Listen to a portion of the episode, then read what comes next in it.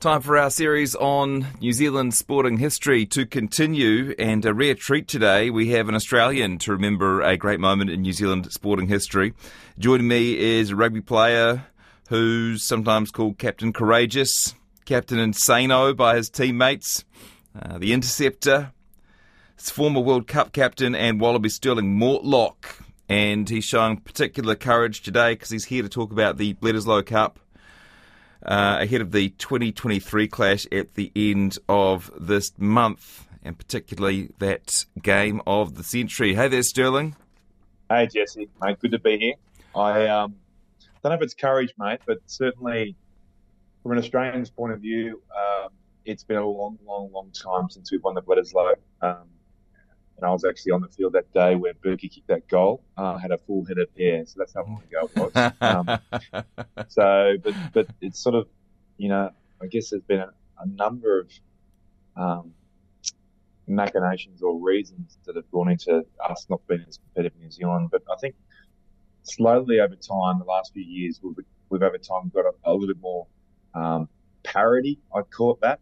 But yeah, we're still not there as far as, you know, our Australian teams in Super Rugby, in provincial rugby, consistently beating New Zealand teams. And that's what sort of needs to happen. But I think before that actually starts tipping over into Test match rugby, right, you know, Bledisloe back to this side of the, up this side of the ditch. What's the dominant emotion now when you think back to that game of the century? I was just lucky to be involved, to be honest. Firstly, from my point of view, it was actually my first match ever against New Zealand. So I was actually quite... maybe frightened is not quite the right word, but certainly I was there was a bit of fear involved. It was my first time facing the haka, and it was also going to be my first time marking Jonah Lomu in a test match, obviously, but marking him properly because predominantly I didn't play wing for the Brumbies or a little bit of wing, but predominantly in the centres. So it was one the whole entire week stands out really in my memory because it was just such a surreal week. I remember I had Alan Jones ring me up in the hotel phone, and I thought it was one of my teammates playing a prank, but it actually wasn't.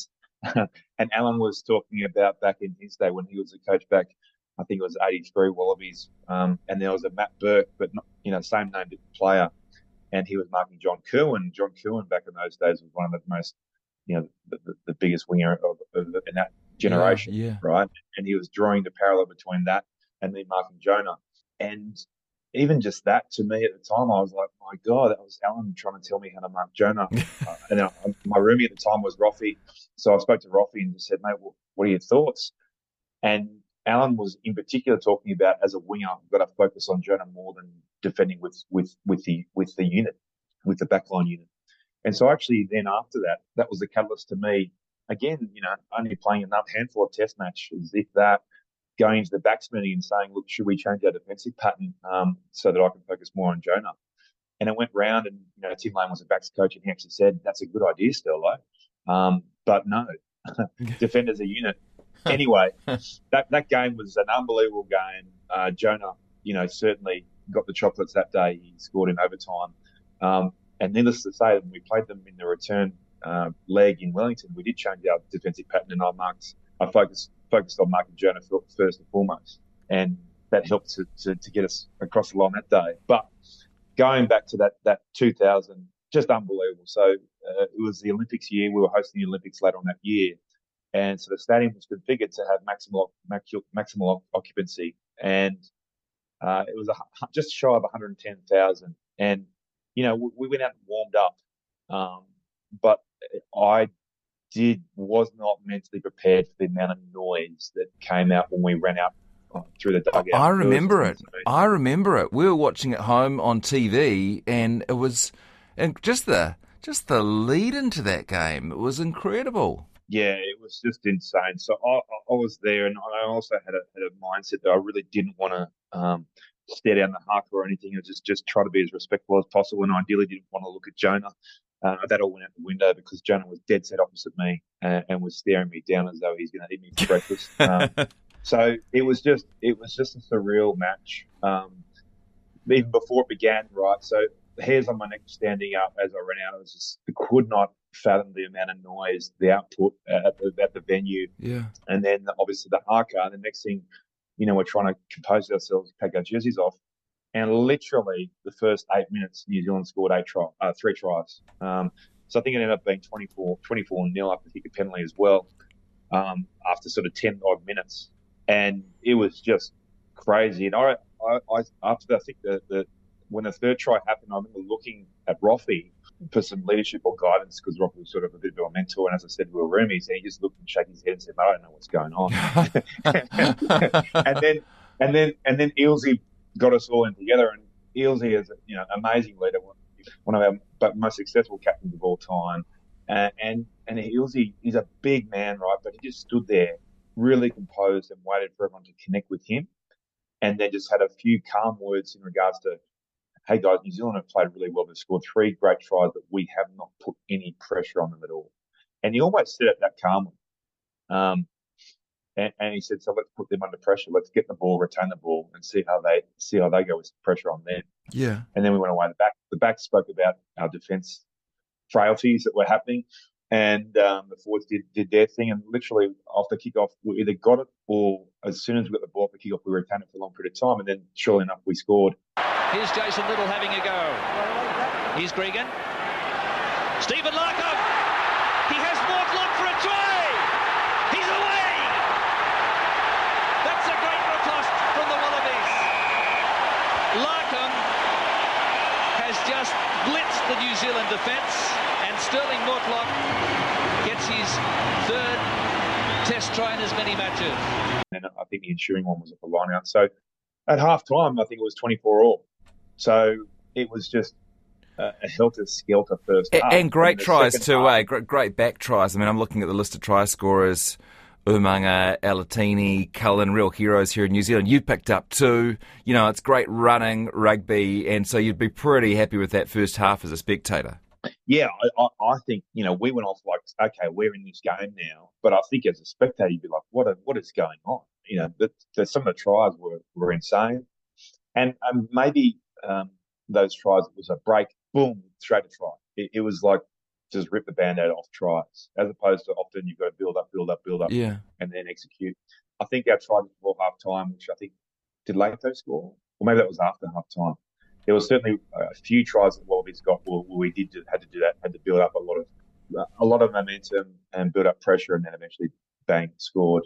But yeah, it was one that's probably the only match in my whole entire career where I walked off the field, we lost, yet everyone was almost smiling, saying, "My God, that was an insane game, and we threw everything at it, and we lost, and that's okay." Whereas, you know, most guys, everyone's alphas. Doesn't matter, mate. If you lose, you're not happy. That was not the case in that match. We literally just couldn't believe what just unfolded.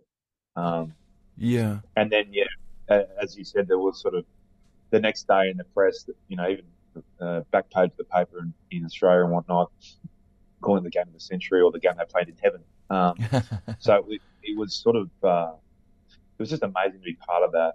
And I still remember my uncle kept, you know, that headline, which had a shot of me scoring one of those tries as well.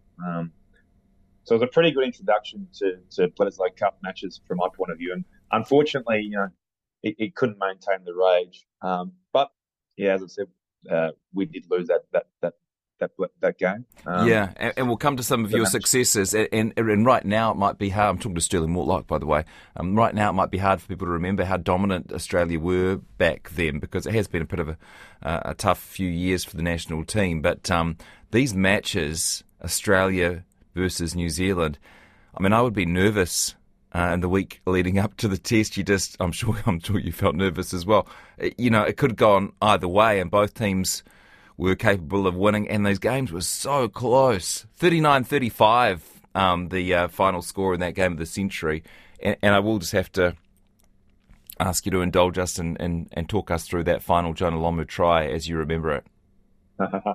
Well, what I recall really vividly was that Jeremy Paul scored a try in the corner, in the right-hand corner, which looked like it might have sealed the game, so it got us to the lead. And I actually was off the field around about then. So I had a stomach virus for sort of the night before, and was touch and go whether I was actually going to play the game.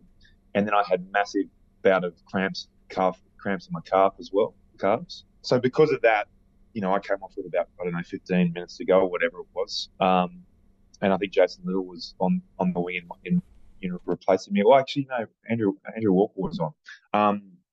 But Litz was on there on the field as well at the end.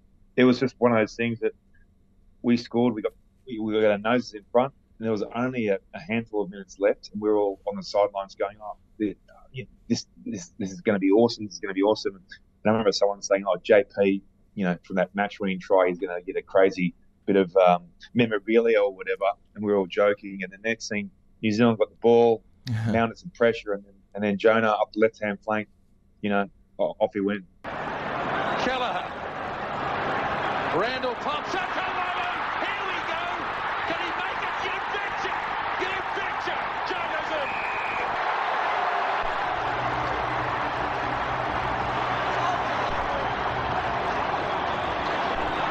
Well, it had to be the ultimate moment in this game, and it's been a game of moments for sure. Jonah Lomu, some may say, the ultimate rugby player, with a game after his name, finished the deal loud and clear. What a pass. Randall pass. Lomu can't catch me. He's just too strong, too big. And what a way to finish the game. What a game of rugby this has been. And we were like, no memorabilia for JP. No nothing, boys.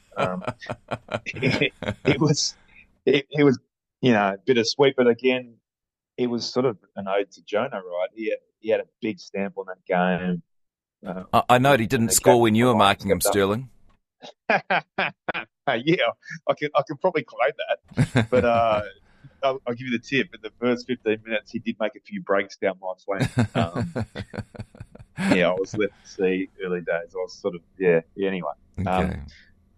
But yeah, it was phenomenal, and I swapped jerseys with Jonah afterwards, and it's one of the jerseys that I've always great honoured and whatnot. And unfortunately, he's not with us. But for my career and personally, to have been part of that game was amazing. But to have marked the great man, the legend of all legends in our code, was awesome. Yeah, and easy to remember that game, triumph for New Zealand. But actually, as you say, we played against you again, 5th of August, my birthday, year 2000. I'm actually at this game in Wellington. And, gee, you had a great game there as well. Scored another try, Stirling, and kicked pretty well too. Although, as I recall, it wasn't you who had that final kick. Yeah, it's a bit of a theme. So certainly from early in my career, I guess holistically, I am a big sweater. I haven't met anyone who sweats more than me.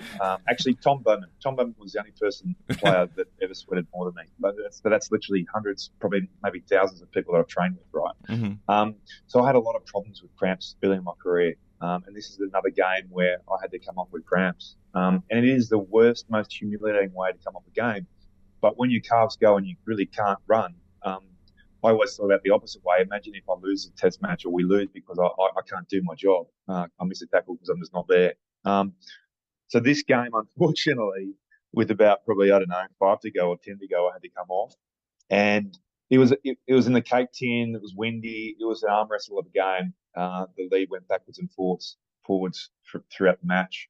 And actually, really late in the game, we got a line out. And Bernie Larkham, instead of running it, he actually kicked it. And kicked it long and found touch. And we're on the sidelines going, "Oh my God, I can't believe he just kicked it away," because there was only a minute or so left in the game. Yeah. Or maybe a little bit more than that. Then our lineout stole that possession, and that led to us grinding away to the 22 where we got the penalty. Now, Johnny was pointing to the 6 straight away and walked away, and that's where Jeremy Paul, again, JP, pretty fast on the street, knows what's going on. He went straight up to him and said, "Mate, Spillo's off. You've got to kick your seals in." And that's what he did, mate. He just nonchalantly, as the Ealesy is, just went about his business. He didn't hit it perfect, but it was never missing. So it wasn't spinning end over end. on a perfect hit, but it was never missing. Started at the right post and curved straight in. And again, I was on the sideline, but we were all just like, wow, that was just a phenomenal way to win a match. And given the fact that probably at the time when Bernie kicked that ball out, we were like, I can't believe he did that. So it was sort of a real mixed roller coaster ride of emotions at the end as well. But amazing game again. Yeah, and pretty significant in the scheme of things. Once again, we like to remember that one game at Stadium Australia, but that year, I mean, that was enough for Australia to win the Tri-Nations that year and retain the Bledisloe Cup. Do I have that right? Correct. Yeah. And that was back in the era, as you said, where there was only two matches. For me, I actually didn't mind two matches, because it means if you actually win the Bledisloe, you genuinely earn it. You've got to win both Test matches, or three. But I think anything beyond that, to me, I think it wears out the tradition and the prestige and how hard it is. Yeah, and as history has proved, that the last 20 odd years, more than 20 years now, we haven't even got to retain it, even there's 3 or 4 Bledisloes. So. Yeah, so let's skip. I'm talking to Stirling Mortlock. It's a general Bledisloe Cup chat. Also, sort of focusing on that game of the century, but also some of Stirling's highlights in those Trans-Tasman matchups. So let's jump through to 2003. We won that Tri-Nations series. This is a World Cup year. We won the Tri-Nations series pretty convincingly. I don't see your name on the score sheet for that Tri-Nations series. What do you recall of that series? Yeah. So I had a shoulder reconstruction that year. So in the Super Rugby match, I can't even remember the game, to be honest. I did my shoulder. And because it was a Super Rugby, a World Cup year, and obviously a home World Cup, we knew I needed surgery. So I went to the surgeon and said, okay, repair it as much as you can, but you can't do a reconstruction because I'm not going to make it back for a reconstruction.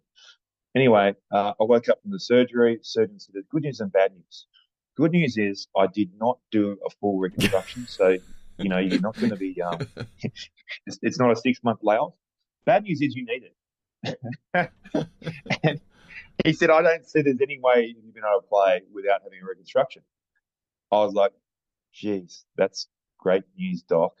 And so then we spoke to the Wallaby doctor and everyone else, and literally said, okay, I've got to get a full reconstruction, and it just means my window extremely tight. More than likely, it's going to be hard for me to get to the World Cup. So that was my world.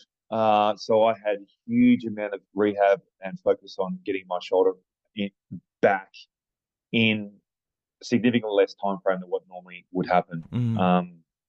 Back in those days, this was 2003. The lucky thing for me, and this is the irony of it, was that I had a shoulder reconstruction in 2001. I've been through the whole entire process, and it took me a long time to come back. It took me about 9 months or so, but I'd learned exactly what I needed to do to get back in a really short time frame.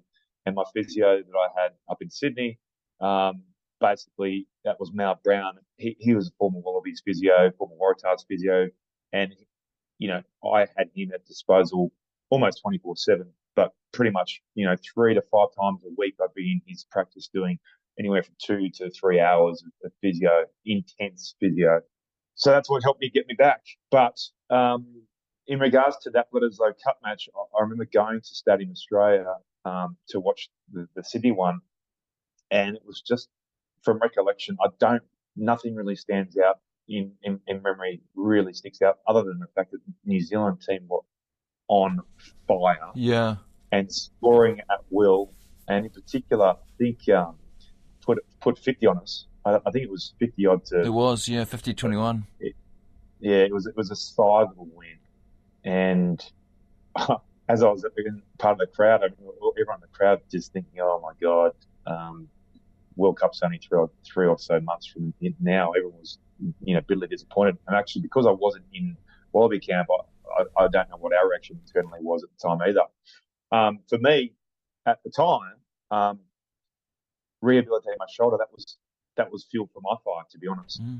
I was just like, okay, I've got to get back. I've got to do everything I can to get back in this team. I know I can help. But I was a long, long, long way away at that time. So to November and the 2003 Rugby World Cup, how was Australia feeling going into that tournament? I think going into the tournament, we weren't feeling too bad because there had been some mixed results. However, we knew that we had the quality, the cattle, and the game plan and the smarts to beat any team on the night. And we had done a hell of a lot of work in preparation for this home World Cup. So, in particular, we had sort of pigeonholed that more than likely New Zealand in the semi-final was going to be our toughest match, and that was more than likely going to be it. So a lot of the preparation leading into the whole entire World Cup was based a lot on what the skills and the attributes that we needed to have to take down the Kiwis. Right. And we really didn't deploy them until the semi-final happened. Because I'd come back from my shoulder injury, I was underdone. So I was still working hard in camp to get my shoulder 100%, even though I had played a club match or two for Gordon to get myself approved to be the tick of fitness. Eddie and the coaching staff, it was actually another Eddie story. Leading into the first pool match was against Argentina, and Eddie waited for that week to have a proper conversation with me around my fitness and what he thought. He just said, "Mate, I still feel like you're injured, mate." He just sprayed me, and I was like, well, I didn't say this directly to his face, but I was thinking, we've been in camp for over a month. I wouldn't have minded you telling me this a little bit earlier, because And so then he's like, "Sad, you're going to do a really accelerated contact program, mate. You got to be doing extras every day on your shoulder, yada yada yada." And so again, it was sort of I had to work my backside off with a defensive coach, a strength and conditioning coach, and do everything in my power to just do a lot of contact work to. And at the time, I didn't think personally my shoulder was no good, but perhaps I was favouring it. But that work for me personally just, I guess, helped fuel the fire for when I actually got an opportunity. And really, I didn't get a start until the first quarter final, which, looking back on it, was pretty brave from Eddie. Matt Burke was playing 13 in that year for both the Waratahs, and then he got picked for the Wallabies.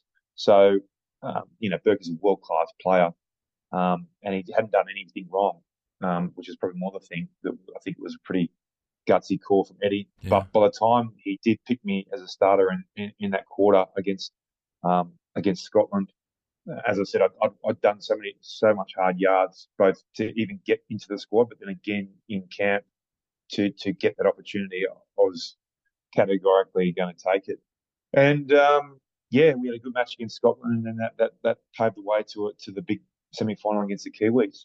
Tight game, eh? Tight game, New Zealand, Australia. Just nothing like that one we were talking about earlier in 2000. Lots of penalties, lots of grind, except for one particularly memorable try. I've got this footage here. Apologies to New Zealanders listening. And it's New Zealand in possession. Spencer again. Intercepted. Mortlock. They have gained it, made hard work of it. Rokotoko's chasing, but he can give up. Mortlock gets the first try. Length of the field against the run of play. Australia 5-0. So talk us through that moment, the intercept, Stirling. Yeah, well, it's something I still get asked about consistently by probably Australian supporters, and any Kiwi I meet says, "Mortlock, I bloody hate you for that moment."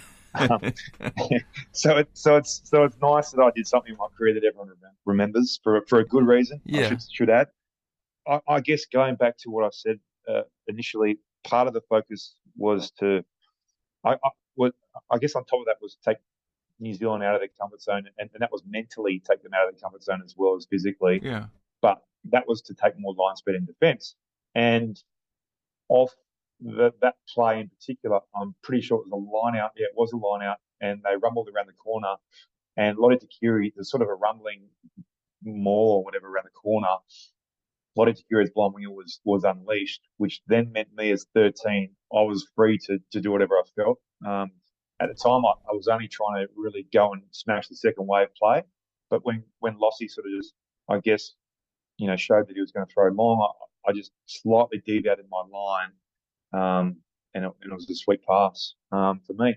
And the first thing I thought was, you know, because I had that long layoff from my shoulder reconstruction, I'd done a lot of work on speed and a lot of work on as much of my strength as I could without doing too much of my shoulder. But I was focusing on my technique and my knee lift at halfway, because I was thinking straight away, Jericho Batoko, Doug Howlett are chasing me. They're the two fastest guys in world rugby. I don't want to look like a bloke that's got no pace. I was so sure they were going to catch me. And I probably about the 22 mark looked back to see where they were and realised they weren't going to catch me. And then I actually, I don't know why I did this, but I guess because home crowd and bloody noisy, I actually yelled out at the top of my lungs. Even before I'd scored, you could sort of see on the footage my mouth's open. It's open because I'm going woo or whatever I was doing. And then I scored and slid under. And the reason I did this nice slide was actually the week before, which was my first start in the World Cup. I got a try and I did a mad swan dive. And for a guy coming back from a shoulder reconstruction, that's not probably the thing you should be doing. And straight away, Martin Rafter, the doctor, came on and said, "Mate, if you do that again, Eddie's told me he's going to pull you off." And I said, "Tell Eddie if I'm scoring again, I'm going to do it again. My shoulder's strong as an ox." And I don't think he conveyed that message. But but I got it loud and clear that I wasn't going to talk chop myself and do a mad swan dive this time. So I just slid down nicely. And then, you know, Lote Tuqiri and Wendell Sutter were right there on the spot. I think I couldn't help myself. I pointed to the crowd or something. And, you know, it was pretty pumped. It was a big moment. It was the moment. In a big game. Thank you for all those moments.